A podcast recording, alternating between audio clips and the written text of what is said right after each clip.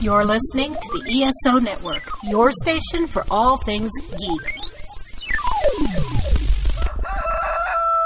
Live from Chickentown, this is the Flopcast episode six hundred fourteen. On Flopcast dot net.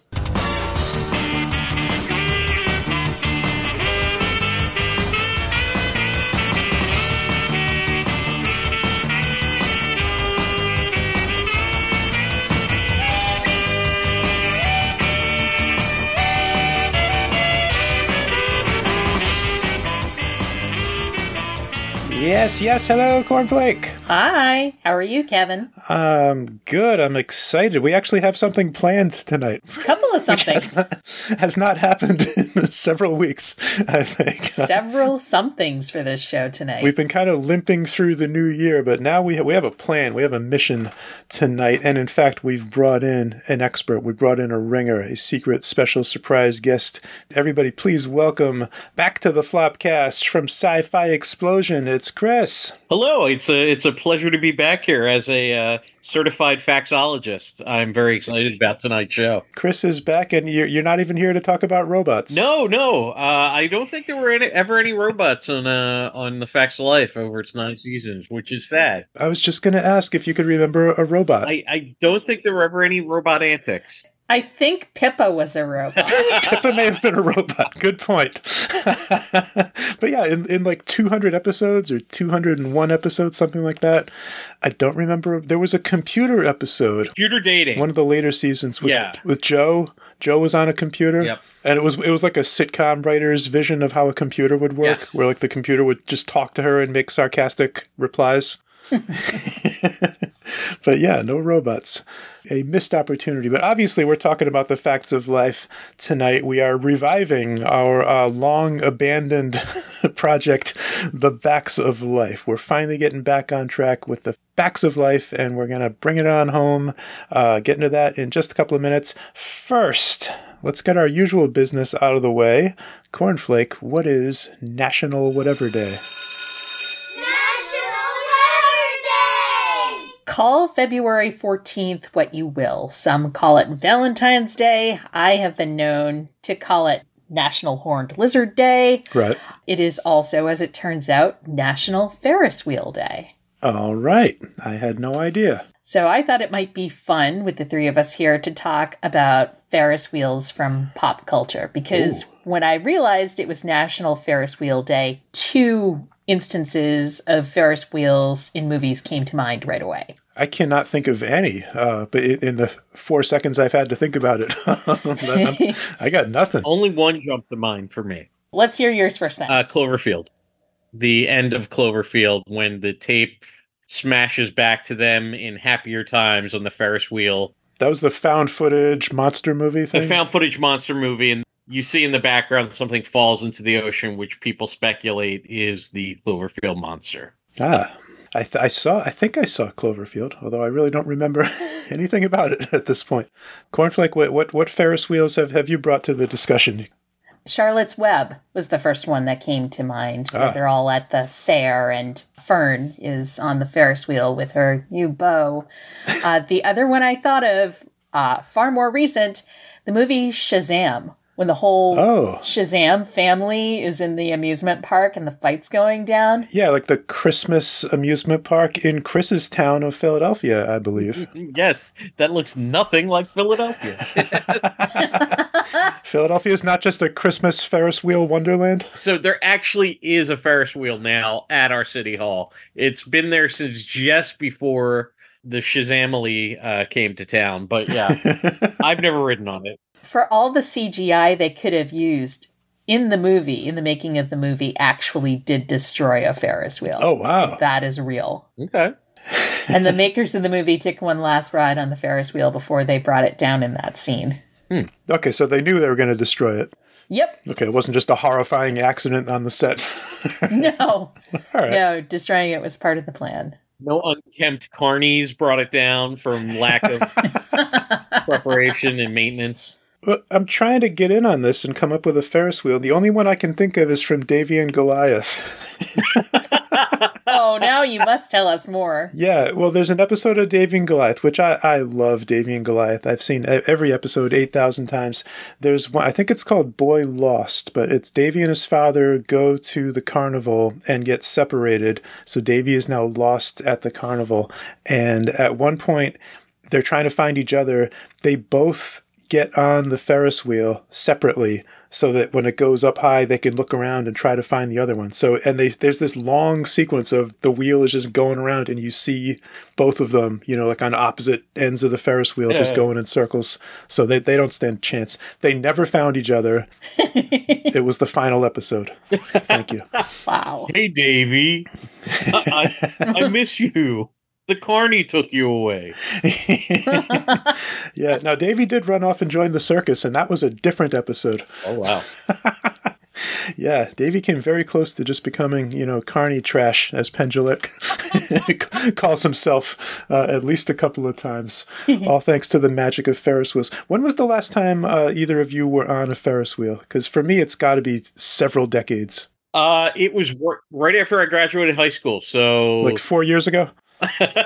Oh, it's been a little more recent for me, yeah, for that. Are you currently on a Ferris wheel? I absolutely am. I have a great view wow. of of uh, Chickentown from where I sit. Can you see Davy's father by any chance?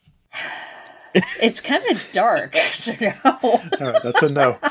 I recently watched Ferris Bueller's Day Off. Does that count? That absolutely counts. Okay. Yeah. Yes.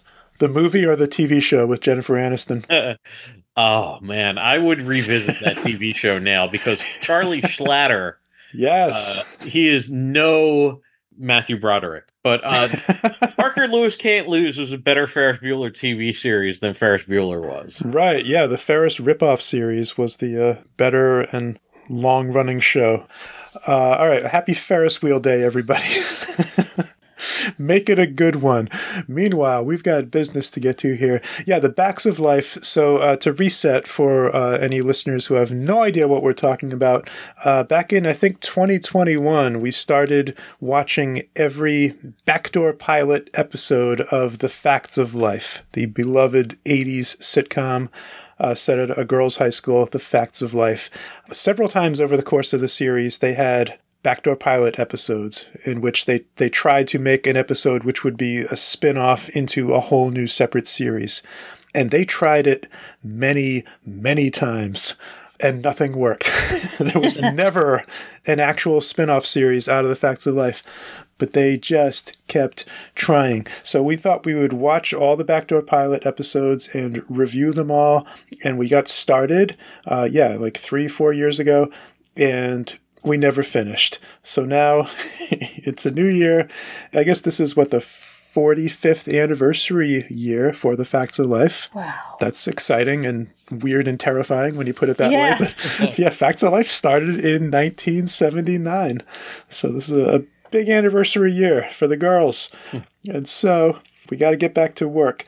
Now, the, the previous episodes that uh, we had looked at, the backdoor pilot episodes, Uh, that was all from within the first four seasons. And then they gave up and took a break from backdoor pilots. Yeah, they cut it out for a while. Mm-hmm. They took half a decade off from this uh, little project of theirs. Five years later, they're ready to try again. We're gonna, we, and, and also, this is the very bitter end of the series. They thought, all right, Facts of Life is coming to a close. This is our last chance. We've got to try to spin off a new series. And so they tried uh, a couple of times right at the very end. So we're jumping right to the end of season nine. Uh, this is season nine, episode twenty-two. And this episode originally aired March nineteenth, nineteen eighty-eight. Just to lay the groundwork for where we are, I've got the top ten movies from that week in nineteen eighty-eight, and one or two of these movies I have no memory of at all. Uh, Shoot to Kill is at number ten. I don't know what that is. Do you know that one, Chris? That's a uh, is that Tom Berenger and Kirstie Alley kind of action thriller, I feel, maybe? Uh, let's say yes, it is. Okay. I'm going to assume you're correct. Number nine is Frantic. I remember that. That's Harrison Ford. Yeah. That was yeah. a, a Harrison Ford action thriller. And this is absolutely true. I went to see Frantic, and I fell asleep at a screening of Frantic. Okay. Thank you. Uh, number eight is Off Limits. I remember that as well. That's a Vietnam movie, I believe. Uh, okay. Seven is Three Men and a Baby. Six is Moonstruck. Five is Masquerade. I don't know what Masquerade is. I, don't I have that. no idea what that is. Number five movie. None of us know it. It's Masquerade. Number four is Vice Versa. That's one of those kids and adults switching places movies. This is the uh, Fred Savage... And Judge Reinhold. Judge Reinhold, yes, yes. Not to be confused with uh, like Father Like Son, which was a year before, and Dudley Moore and Kirk Cameron. Right, right. And of course, Big and... Big, oh, yeah, Big. Yeah, that one. And eighteen again with George Burns. Oh, and, and Charlie Schlatter. And the aforementioned Mister Schlatter. Correct. But in this case, we're talking uh, Vice Versa with Fred Savage was number four. Three is D O A. That's uh, Dennis Quaid thriller, I believe. Maybe Meg Ryan as well. I remember well. seeing a lot of commercials for that. Yeah, yeah, yeah Meg Ryan as well. That was, okay, I know uh, Dennis and Meg made a couple together back then. Uh, number two is Good Morning Vietnam. And bizarrely, number one is Police Academy five, Assignment oh. Miami Beach. So, not a huge week at the movies. No. But there you go. Uh, I also pulled up the top ten songs this week in March of nineteen eighty-eight, and this is a fun list. Uh, number ten is... Can I can I guess at least one of them that's on there? And yes. I won't guess what the song is, but is Tiffany somewhere on the list? That's an excellent guess, Ed. You're very close, but no, Tiffany is not on this list. Oh, okay. Be. Well, thank you for indulging me. Number ten is a favorite of ours. Oh, oh and uh, I'm going to guess a favorite of Chris's, because at number ten... Get Out of My Dreams, Get Into My Car. I feel it's lesser Billy Ocean, but I'll allow it. As I, we do happen to know Chris is something of a Billy Ocean aficionado. Uh, it's no lover boy, I'll grant I you. I prefer to be called a Billy Oceanographer. Oh, that's perfect. Uh, let's Get Out of My Dreams, Get Into My Car. Number nine is Keith Sweat, I Want Her. Uh, eight is David Lee Roth, Just Like Paradise. Number seven, here's where you almost were correct with Tiffany. It's uh, Debbie. It's Debbie Gibson, ah. Out of the Blue. Ooh. I went to a Debbie Gibson concert last year. It was fantastic. Uh, number six is Patrick Swayze, She's Like the Wind. Oh, wow. Uh, not a bad song. Every kid I knew who was doing dancing, everyone I knew was choreographing a song to She's Like the Wind. There was so much ballet to that song. Nice. Yeah, I could break out in a little ballet right now to some Swayze. I get that. Uh, number five, Richard Marx, Endless Summer Nights. That's a good one. Yes. Number four is Michael Jackson, Man in the Mirror. Number three is George Michael, Father Figure. Oh. Two is Belinda Carlisle, I Get Weak. That's a good one, too. I went to a Belinda Carlisle concert last year also. Number one. Number one, obviously, it's Rick Astley. And you know the song I'm talking about. Oh, wow. Yes. That was all we just, were Rickrollin'. You just set us up for a very lengthy Rickroll.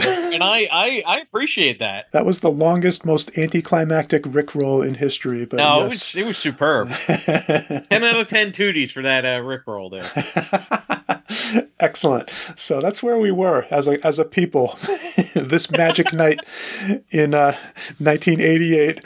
When the Facts of Life girls are back in the backdoor pilot business. Uh, the name of this episode is Big Apple Blues. I remember watching this episode way back in the day. I was watching Facts of Life back in nineteen eighty-eight. I do not remember this episode. Yeah, so this is uh, essentially, this is Natalie Moves to New York. That's the concept, is we're going to spin off Natalie into her own new show in which uh, she's sharing an apartment in New York with a bunch of uh, wacky other young people, struggling artists and such. That's the concept. Before we get into the uh, the episode itself, can I just share a little something with, with both of you? Yeah, please. In my mind, until I, I, I watched this for the first time since the eighties, about three or four months ago, and in my mind, I had this mixed up with the Family Ties proposed spinoff, The Art of Being Nick. Oh, yeah. It was one of, I think, three proposed spinoffs for the Nick character from Family Ties, in which Nick also becomes roommates with a bunch of, like, very kind of offbeat characters. And in my mind, instead of it being Richard Grieco, it was Scott Valentine. And Interestingly enough, the actress who plays performance artist Claire, also known as Wave, in this episode, co-starred with Scott Valentine in the nineteen eighty-seven horror comedy My Demon Lover.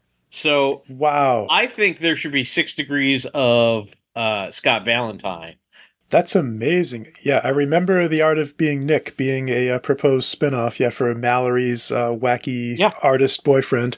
Uh, but yeah, that's this. I didn't realize it was the same concept as this one. That's great. Little factoids like that are why I will die alone. So thank you. Thanks, everyone. All right, so let's roll back a little bit before we get to uh, Natalie bumping into Claire.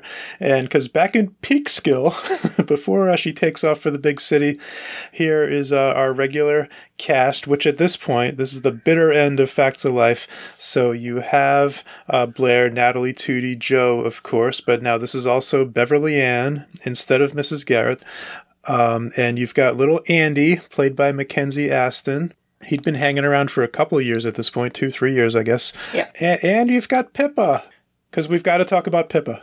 Pippa is just the, the, the very uh, perky, I would say, Cousin Oliver of the Facts Life. But as Kevin knows, and as Kornflake, I'm sure, knows, and as I've gone on record many, many times in my life, I think Cousin Oliver was not a terrible thing. And God hmm. forbid anyone takes that as me bad-mouthing the honorable and wonderful Robbie Rist. But it was kind of that, you know, the show is getting long in the tooth. We need some fresh yep. blood. Let's bring in another new character. Uh, and I don't even remember at this point if Pippa was introduced into the in the Facts of Life Down Under television movie or not. No, I, I think that was completely separate yeah, from the Pippa it, character. It was just like Crocodile Dundee was big. Uh, Olivia Newton-John's Koala Blue stores were already out of business, but, you know, America still had a love affair with Australia. Yeah, we, we are very pro-Cousin Oliver around here. Absolutely. Of course. Now, that said, I'm not always on board when they throw a new little kid in the cast, because we are very uh, anti- new little kid on different strokes. Oh, yeah, yeah. That was a big problem. Yeah. But yeah, Cousin Oliver we're fine with. Um, and, and like they tried to Cousin Oliver Facts of Life several years earlier with Andy. And even before Andy with... Uh...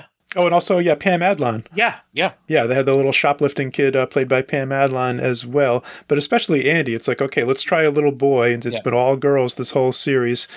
They threw in a, a little boy to hang out with the girls all the time. And it seemed like just kind of a, you know, Cousin Oliver style end of the series. Let's just try whatever. Who cares? And, and no one could have known that the show would just keep lurching along yeah. for, for another, another five years. I will actually say that I'm very, very much pro Andy. Uh, I think ah. I think it's a really fun character. There's a uh, there's a great episode where Blair and Joe are chained together, um, not in that way, fan fiction writers, hey. But they're handcuffed together at the news station that they, the college news station they both work at, and they uh, instead of Blair allowing Joe to read a um, manifesto on air, they keep cutting back to a live remote at Over Our Heads, which was their Spencer's style new wave store oh, yeah. that they owned, uh, and no one had anything, you know, and hilarity ensues. But at one point, the camera just goes to the Andy character, and with perfect comic timing, Mackenzie Astin says, "I'm Andy Moffat, I fly jets." And to this day, that line gets me, because he's wearing these aviator glasses, and it's just, I, I thought Andy was a really, really fun character. And I think, I believe, Kornflake, you would also be in the pro-Andy camp, right? Yes, pro-Andy now that I look back, because yeah. uh, particularly there was an episode right before this one where he was very funny, but pro-Andy because I had a serious crush on Andy back in the day. So yes, please. yeah, so for me, I, I guess I'm outnumbered then. I, I'm the only no vote on Andy.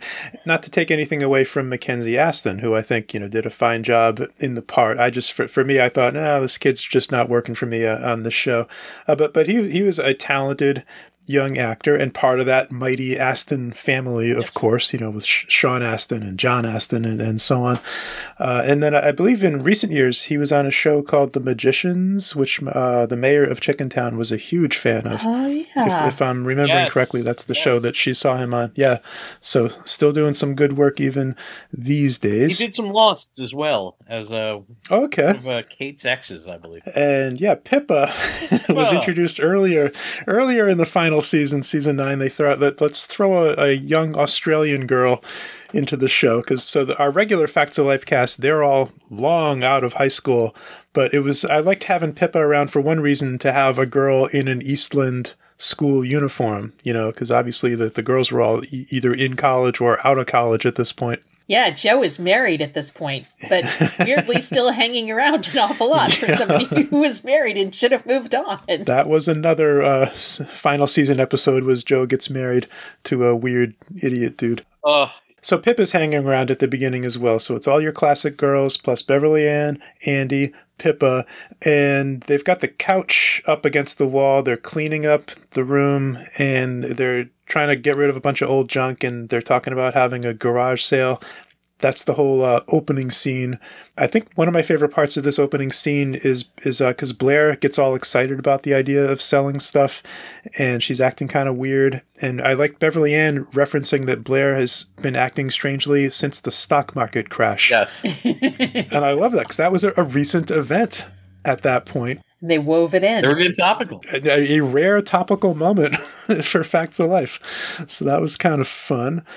Uh, so meanwhile, Natalie is uh, concerned about her future and what she's going to do. And she's thinking about getting a job driving a hearse. Did Wait, didn't she say going back to driving a hearse? Because she had, had she done that before? One of the running gags in the last season was how she had a bunch of different jobs. I guess I should have rolled back a little... Uh, Earlier, I did some pre-gaming before Big Apple Blues episode. I watched the previous six episodes before this one, which were Natalie hooks up with Snake, oh and, which was a huge controversial episode at the time. Snake, Natalie's weird boyfriend Snake, the, the dude from uh, Fast Times and Fame. Uh, then uh, Pippa was in a band. That's right. Yeah. Pippa's in a band, a terrible band, but, but with a great name. Pippa was in a rock band called The Witches of Eastland. Nice. Nice. Which is brilliant. Also topical. They go to a spa uh, where Blair's hair turns green. Shades of Brady Bunch. I like that. Oh, yeah. Shades of uh, Brady Bunch. Greg's hair turns orange. And Different Strokes. Uh, Kimberly's hair turns green. Yeah. So part of a long, proud sitcom tradition. There's also a great fantasy sequence in that episode where there's like a quick, weird fantasy scene of the whole regular cast in a rock band. But it's like a glam rock band. They're all in like crazy costumes. Oh, yeah. So that's fun. Yeah, the last season was insane. Yep. It's so insane. The next episode after that is Blair gets in a car accident and she's in the hospital with a giant scar on her head. And she's disfigured for life for one episode. Yep. Yes, until the next episode where it's never spoken of again. Uh, the next episode is when Joe marries that, that idiot.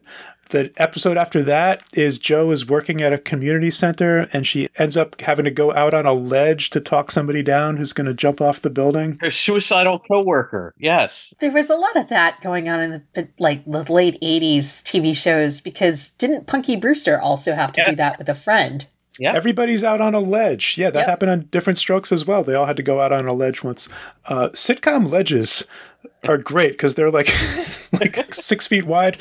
You know, plenty of clearance on a ledge on a sitcom. Uh, and then uh, then we have Pippa throws a wild party and breaks Tootie's boyfriend's grandmother's ugly necklace. Yeah. So th- that's what was all leading up to uh, Big Apple Blues. So... Tootie's got a rehearsal for a uh, acting job in New York City and convinces Natalie to come along with her.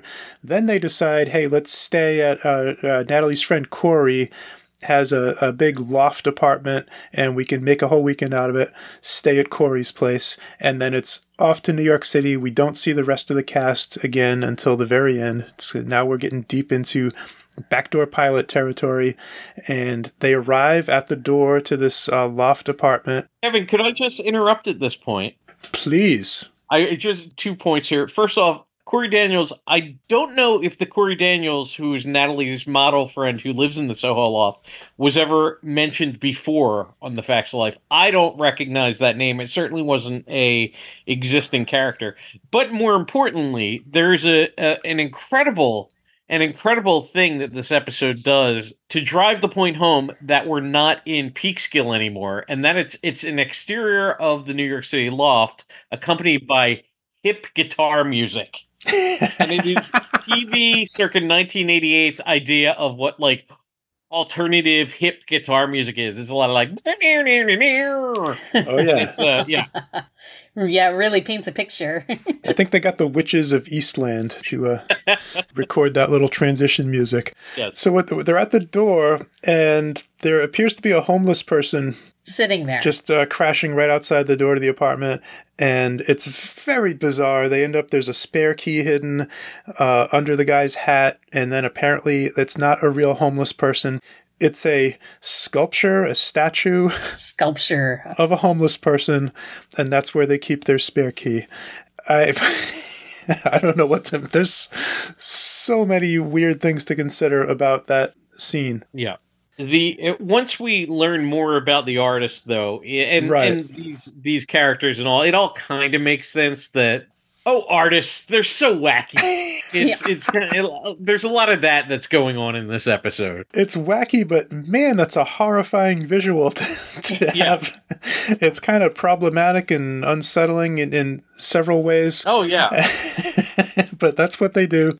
We're going to make a fake homeless guy and hide our spare key under his hat. Yikes. Doesn't everyone? Just yikes. So the mysterious uh, friend Corey, we never see at all. She's she's off on a job or something.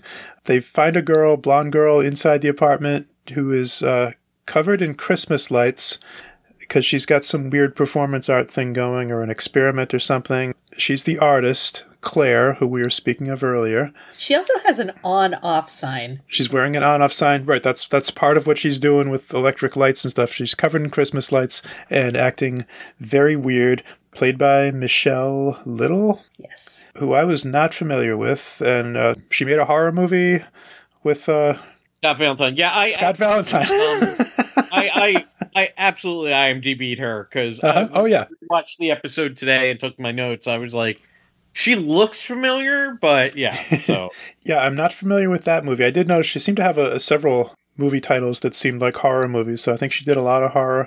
She was in Return of the Shaggy Dog for Disney. Aww. Uh, she made a Gambler movie with Kenny Rogers. Hey. She's in The Gambler five, Playing for Keeps. Boy, that, that franchise went way longer than I thought. How many Gambler movies did they make? Um, I think more than five. I don't think he was done. Is it like he still knows how to hold them? Is that like the... He did not know when to walk away from the Gambler movie franchise. Uh, she was in Apollo thirteen. The only kind of recurring part I noticed for her was a T V series from nineteen ninety-nine called Legacy. She was in four episodes of, and it had something to do with a Kentucky horse farm. Yikes. Cool. Yeah, I have no idea. So not not huge uh, credits for uh, Michelle. Nothing major pops out at me from her credits, but it's still uh, she was certainly a busy working actress. That's Michelle. Uh, what was up with Tootie's hair at this point as well? Tootie's hair seems to change from scene to scene. Yeah. Well, so does her characterization in this episode. Okay, so I took so many notes about this episode, but most of them are about Tootie, and I'm not really jumping ahead here, but it's just like Tootie at this point, her whole goal and the whole reason they're in New York in the first place is because Tootie wants to be a Broadway dancer. Okay. Right. But Tootie throughout this episode is freaked out by other artists. She goes, she's been going on auditions for years, but she is so freaked out by other artists. She can't understand why Natalie finds these strangers engaging. And it's kind of like, oh, why would you want to move to New York City? Girl, your whole job is you want to be a Broadway dancer. So it makes no sense to me how they're writing Tootie. And also, like, for me, I think it would have been a better premise if they had Tootie and Natalie wanting to move to New York City together, and they both live with these wacky new characters. I yeah. think, you know, that would have been a much stronger pilot, I think, because it's just like the Natalie Tootie friendship is at the backbone of the Fact's life because yeah. it was there from the beginning. They yes. were established friends from the very first episode, whereas everyone else, the friendship built over time. So they're just going to say goodbye and have it be like, oh, no big deal. Meanwhile, I mean, it isn't that big of a deal because Tootie presumably will be in the city auditioning all the time and will probably become an actress. But their friendship was just dismissed, and that's something they did in the in the next episode of Fact's Life. You know, they really... You spent nine years with these characters, and they get no proper goodbye whatsoever. It's like their friendships meant nothing. And this episode really, really did Natalie and Tootie's friendship dirty, but it's still very confusing that, like, why would Tootie almost be like, these artists are freaks? Who wants to deal with these kind of people? Tootie's dream was to work on Broadway, but commute from Peekskill every yep. day. Well, Chris, I, I definitely feel you on this. Oh, we, we all had the same thought. How could Tootie not support Natalie in her dream? Like, she's right. trying to discourage Natalie from staying when she knows that, like, the, the choice back home is to be a hearse driver. I mean, come on. It's so crazy that she's discouraging of Natalie. Meanwhile, she's literally in New York to try to get a job herself. One of the last lines of this episode did something that made me so unbelievably, ridiculously happy involving the Tootie character that we'll we'll circle around to when we're talking about the back in Peekskill part of this episode, because they did something and it made me scream with joy. So that's a little tease for everyone listening at home. We will get back to that. All right. I look forward to that. But Tootie, Tootie, what is up? What's up is her hair, anyway, is how we got on the, the, the Tootie tangent. She was too close to Claire's electricity. In this scene, the hair, it was like a squirrel's nest. Yes. It was ridiculous. Or a, a squaw's nest, as we have here in Chickentown. But yeah, every, every scene, it looked, it looked different. She looks great, but the hair is really doing its own thing constantly. But, you know, why not? It's fun.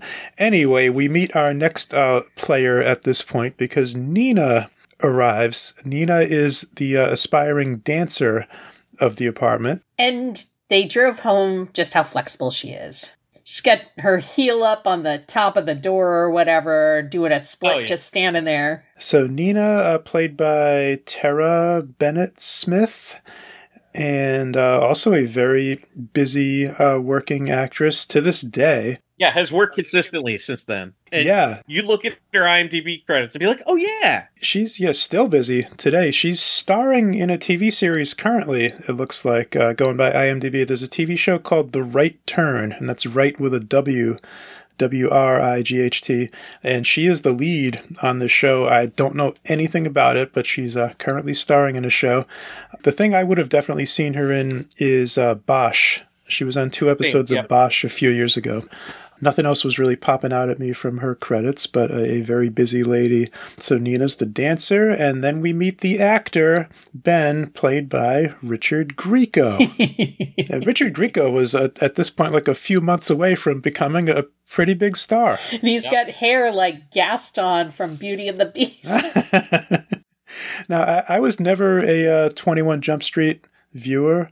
I was aware of this guy existing. Like, he was famous enough that I kind of knew who he was back then. I knew the name. And I remember, like, he got his own spin-off series from Jump Street called Booker. Uh, I don't think I ever saw either of those series, but I know that he, he was a pretty big deal for a little while, at least. Charismatic in that late eighties kind of way. My favorite Richard Grieco trivia, though, is that Richard Grieco uh, is from Franklin, Massachusetts. A town that I know all too well. I, I used to uh, host an open mic night in Franklin, Massachusetts. I've spent a lot of time in Franklin. It's hard for me to picture him in Franklin.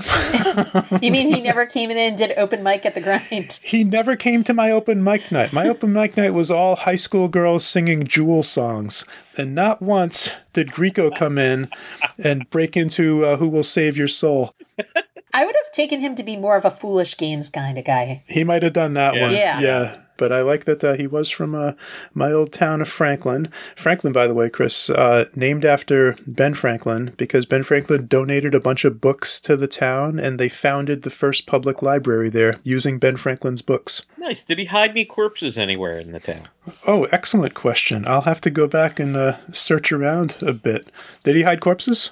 That's the rumor, is that he was using corpses for medical experiments and then, you know, burying them in places. Well, he's a, a Philadelphia guy, certainly, so uh, you, you must know all kinds Allegedly, of... Allegedly, don't sue me, Ben Franklin. Allegedly.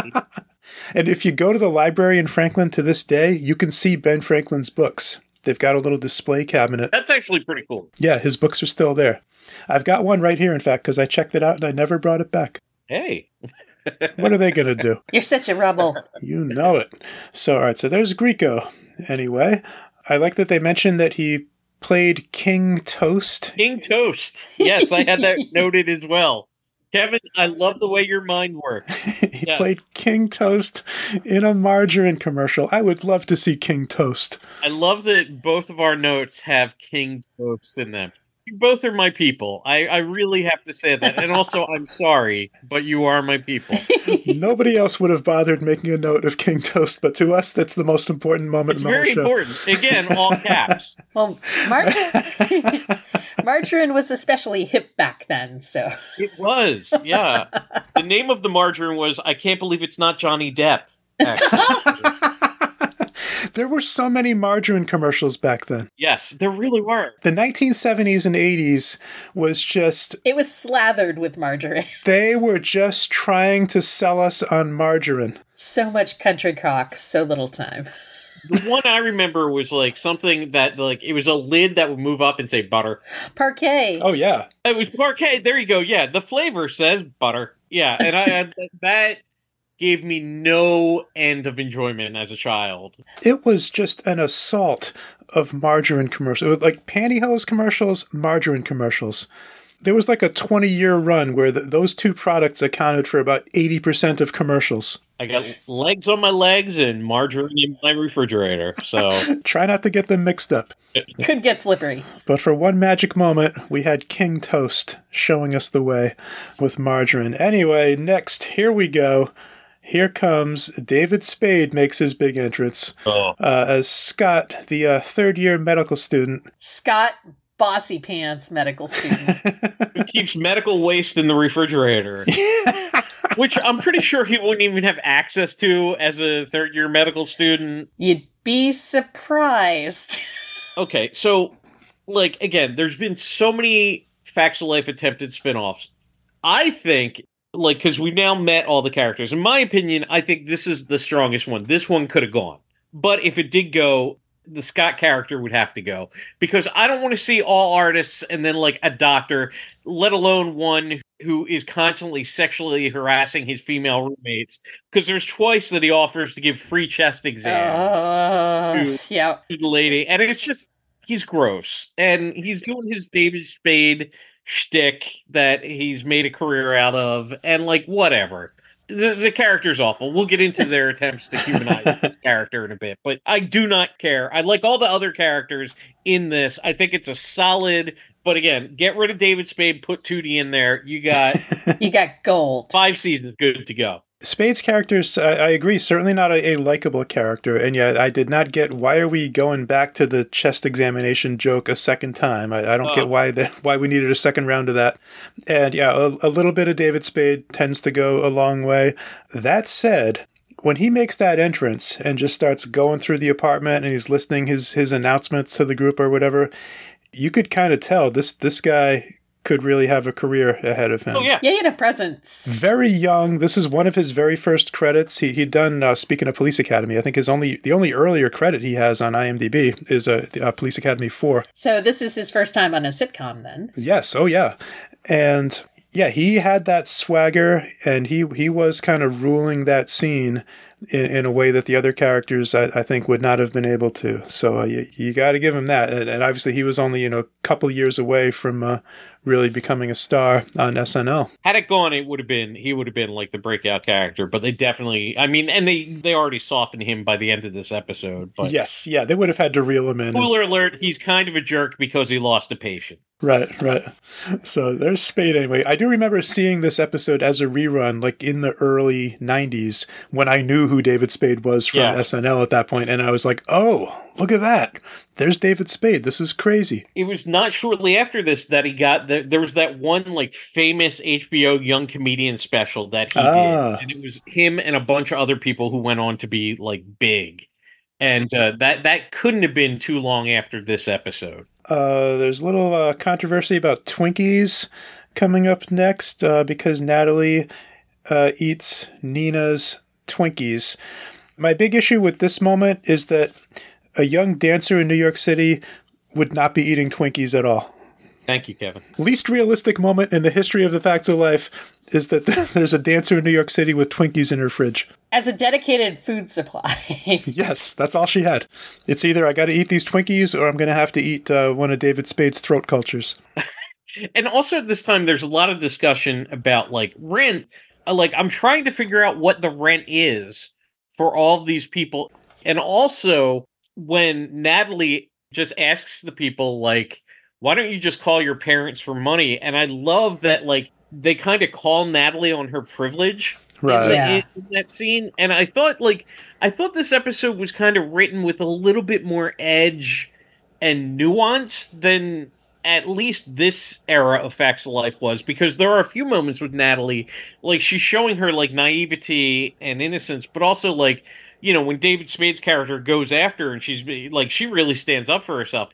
So I, I think throughout the episode, there are all these kind of threads of more realistic writing that makes it a stronger backdoor pilot than anything they've had before. No, they, they were definitely on the brink of something yeah. as far as like, that's, this is a good concept for a spinoff. Yeah. It's not like the Bates Academy guys, which were the worst episodes. On paper, Natalie moving to New York and into an apartment with some eclectic, young, struggling people, that could work if you do it right. Now, this isn't quite right, but they were kind of knocking on the door of something that potentially may have worked. So somewhere around here, uh, Natalie uh, decides she wants to stay. She's going to take the open spot in this apartment. After one night in the, in the apartment, she decides, these are my people. I'm going to move in with these crazy people and stay here forever. Uh, a giant Saint Bernard comes crashing into the room at this point as well. That was my favorite part of the episode. Yeah. That was a Saint Bernard, right? Yeah. Yeah, one of Nina's, uh, Nina is walking the dog for the residents of the building, one of her five jobs. She's walking the dog and sticks uh, Natalie with the giant Saint Bernard. At one point, I liked when David Spade was holding the dog's leash for a while, because yeah. that dog is like eight times the size of David Spade. Yes. Yeah. Yeah, he should have been airborne when that dog moved. It's a nice comedy set piece, the, the the thing with the dog. It was a nice like little bit of business that I, I really appreciated wa- rewatching this episode. Uh, Richard Grieco has a moment uh, as the actor where he's playing around with a bedsheet and he throws it over his head and pretends he's Casper the Ghost for a while. That was a little weird. That was awkward. Yeah, that was a weird little... Yeah. It was kind of hard to get a read on, on uh, Grieco's character. He really seemed... He's all over the place. Uh, yeah, he is. Yeah. He is the definition of all over the place. I assumed he had just like a secret coke problem that they would get into with in a very special episode, because there's no way it wasn't going to carry over. If this went to series, it would carry over some of the very special episode kind of motifs of... Oh, you need it. Facts of Life in its heyday. Well, the, the very next uh, moment is suddenly they're leaning into a very special episode sort of territory yeah. where you, you get that scene of uh, David Spade, who's been so obnoxious to everybody. And then he has the, the private moment with uh, Natalie out on the balcony and has his little moment, the reveal that, that he lost his first patient, and gets the little, the little pep talk from Natalie. Do you think, if you guys don't mind me asking, do you think for the spinoff they were trying to set those two up as a couple? I don't know, like a Sam and Diane type thing. Yeah. Like that's That is an excellent point. Yeah, it's it's gross, but no, no, no. But it could have been the sort of thing that like opposites attract. And he. But what about Snake? He, I'm sorry, but he is an upgrade from Snake. And Snake. Yeah, but... No, that's an that's a great point. I ship it, as the kids say. And now this is kind of um, as strong as Spade's entrance scene was.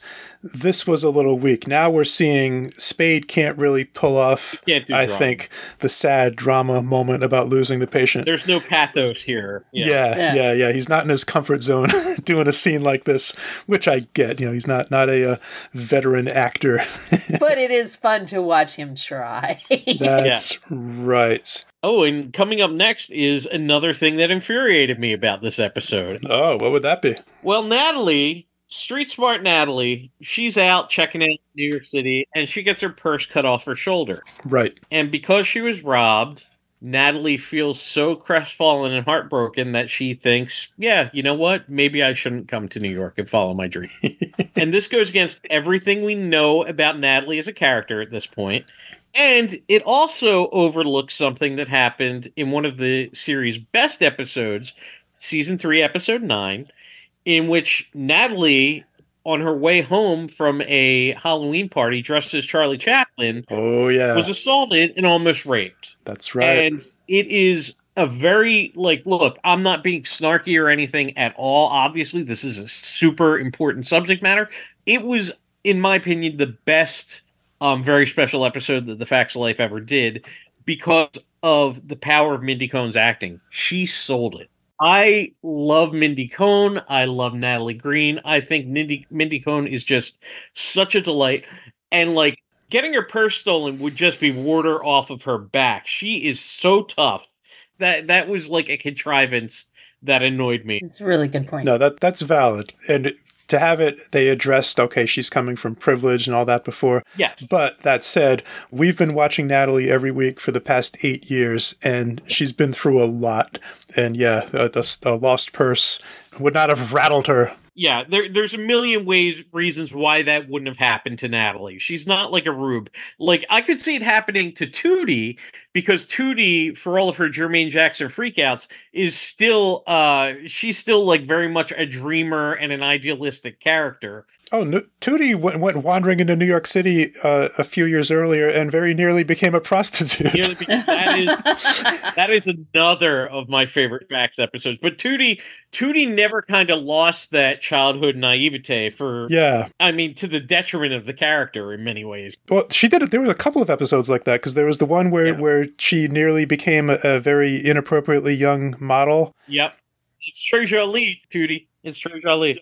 Yes, um, yes, like Coco. And, and then there was uh, Prostitute. The, so, yeah, she had a, a pair of uh, Prostitute. very difficult episodes that we that we got through. So, yeah, anyway, yeah, Natalie. Uh, oh, my God. You just, I think I think you just blew Chris's mind with Prostitute. Oh, my God. Like, I wish A O L still had a chat room so my screen name could be Prostitute. But then I would also probably go to jail. Can we rate this show on a scale of prostitutes? Oh, my God. Oh, no. Kevin, you get infinite prostitutes for that joke. I'm going to be laughing about that for days. Oh, the mayor and I have been referring to that episode as the prostitute episode for literally years. So I'm, I'm glad I can finally share it with the world like this. Thank you. Oh, my God. So Natalie, meanwhile, as she's uh, all torn up over, over the, the stolen purse, she, when she was kind of looking back at what a great time she was having in the city up to that moment, and there's kind of an odd line where she says, all that was missing was throwing my beret up in the air, which I thought was weird because that's a reference to Mary Tyler Moore, I assume. Yeah. Which happened in Minneapolis. Right. Good point. Wrong city. Yes. But, you know, fine. Oh, that nitpick did not pass by me. Yeah. We are here to nitpick. Yes. I paid my respects at the Mary Tyler Moore statue in Minneapolis a few years ago. That's fantastic. She's frozen in time throwing that hat in the air. Anyway, after that, they convince her, no, it's fine. You should stay. And she agrees, okay, I'm going to go back to Peekskill, get my stuff, and then come back here and live with the four weirdest people I've ever met. And that's their little happy ending to the backdoor pilot segment of the show. Yes. We do get a... Uh, final scene back in Peekskill with the regular cast, and this is a post garage sale, picking up the pieces following their big wacky garage sale. And I think I can guess uh what you were teasing earlier, Chris, if you want to bring it on home for us. Okay, so Natalie can't quite go back to New York because she uh, she's looking to get a letter of recommendation from her boss at the Peekskill Register, which is the uh the local newspaper.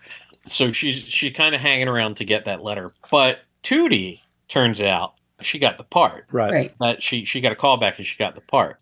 At this time, the same time this is happening, Blair is still running around trying to sell everything in the house, you know, on, on her little never-ending yard sale, which apparently has been going on for at least seventy-two hours at this point. Yeah, because that's how yard sales roll. Before, yes. And roll is an important thing because she wants to sell Tootie's uh, roller skates, which is oh. just an absolute... Given the fact this is the penultimate episode, more or less, I know they yep. cut the finale into two parts. That's just a really nice callback to when Tootie, you know, wore uh, roller skates. And the whole reason she wore roller skates in the early years of the show is to give her some height because she was so tiny. Yeah, Kim Fields was tiny, and those those skates brought her up to closer to the other girls in height.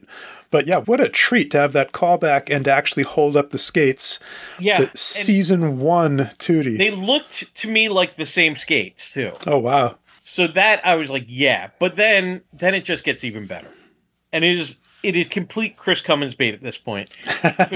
Part that Tootie got is a part that she has to do on roller skates. And friends, there is only one show in this time period that involved roller skates. And it was my beloved Starlight Express. Oh, right. So, Tootie gets a part in Starlight Express. They gave her the happiest of happiest endings in Chris Cummins' demented mind, which is to be in Starlight Express. My love for Starlight Express is so boundless and just I could do a whole podcast on Starlight Express, and God help me, I will never do that to torture you all. But it was just a nice little nice little chef's kiss moment. Um yep. I would give this episode uh infinite uh prostitutes just for the Starlight Express button alone.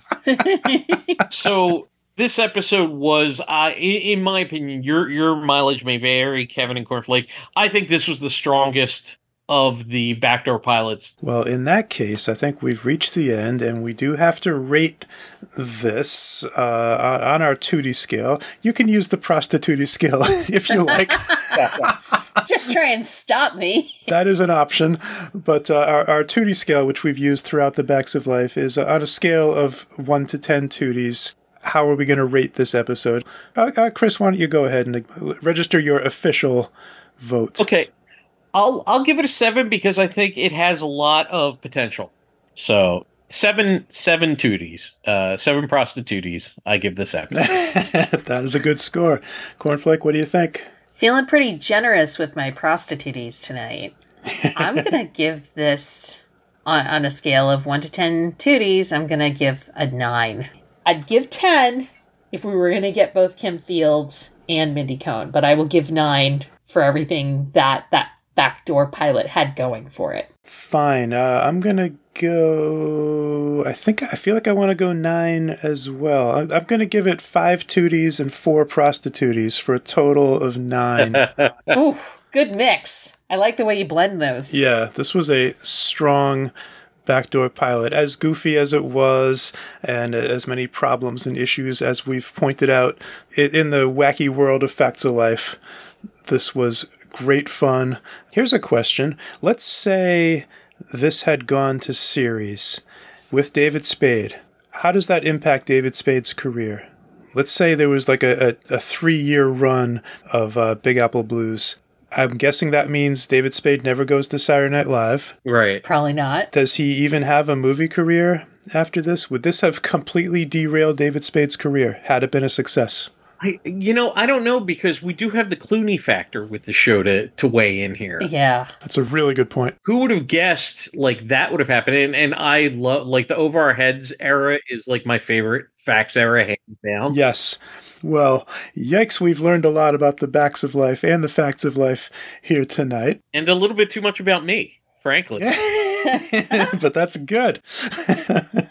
This has been fantastic. I'm so glad, Chris, that you could join us as we finally get back on board with the backs of life. Thank you both for having me. I really, really appreciate you putting up with my nonsense for the past hour. Well, so. I knew that you were up to the challenge because I heard oh. you on a, another podcast discussing a different episode of Facts of Life yes. uh, last year. Y- yeah, that was my friend Derek's uh, Gimmicks podcast. Uh, yes. So if anyone out there ever wants to talk Facts of Life, I will uh, I will happily just it just message me. I mean, I'm not that busy in life. I'll talk facts all the time. But yeah, no, this was this was a lot of fun. I always have the best time when I come on here. So I, I appreciate you both having me on. Oh, we were so happy to have you, Chris. We love having you here, Chris, and we'll certainly have you back again. Probably talking robots. This is the first time I think I've been on here where I haven't mentioned a robot. This has been your first non-robot appearance, yeah. but uh, I know that you, you you can talk about all kinds of stuff. I happen to know for a fact. And yeah. everybody uh, should absolutely check out all of Chris's projects, uh, such as, of course, Sci-Fi Explosion, which I'm a big fan of, and people Thank can you. find that show on Twitch, correct? Yeah, twitch.tv slash Sci-Fi Explosion. I do shows uh, every Friday night, seven p.m. Eastern.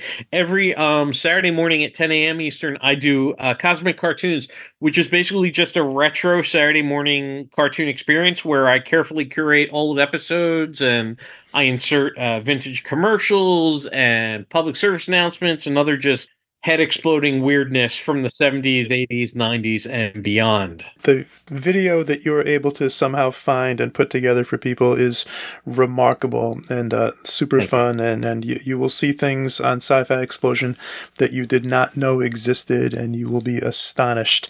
So please, everybody, check out Sci-Fi Explosion. That's where to find Chris's fine, fine, weird video work every week. And I think we've done everything we uh, set out to do here tonight. Tonight, so Kornflake, can you please get us out of here? Sure.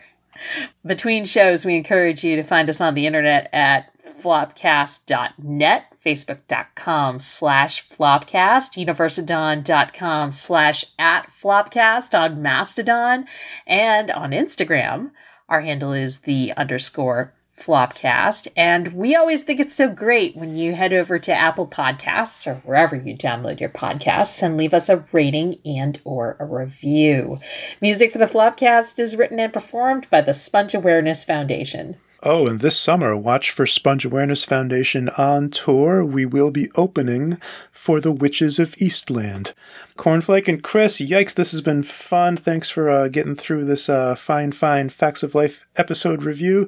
Everybody, hope you enjoyed that as well. And please remember to be safe, be kind, be silly. Remember, the Facts of Life are all about you. And we'll see you next week. Peace and prostitutes.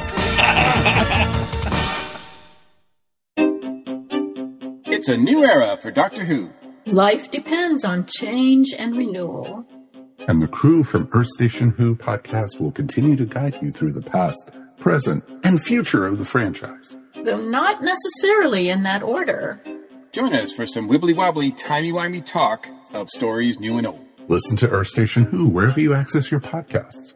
We're a proud member of the E S O Network. We're all stories in the end. It's the secret after show. We're all still here. And, and uh, uh, Chris, I know you have opinions on this subject, as we all do. So real quick, uh, let's just talk about Snake.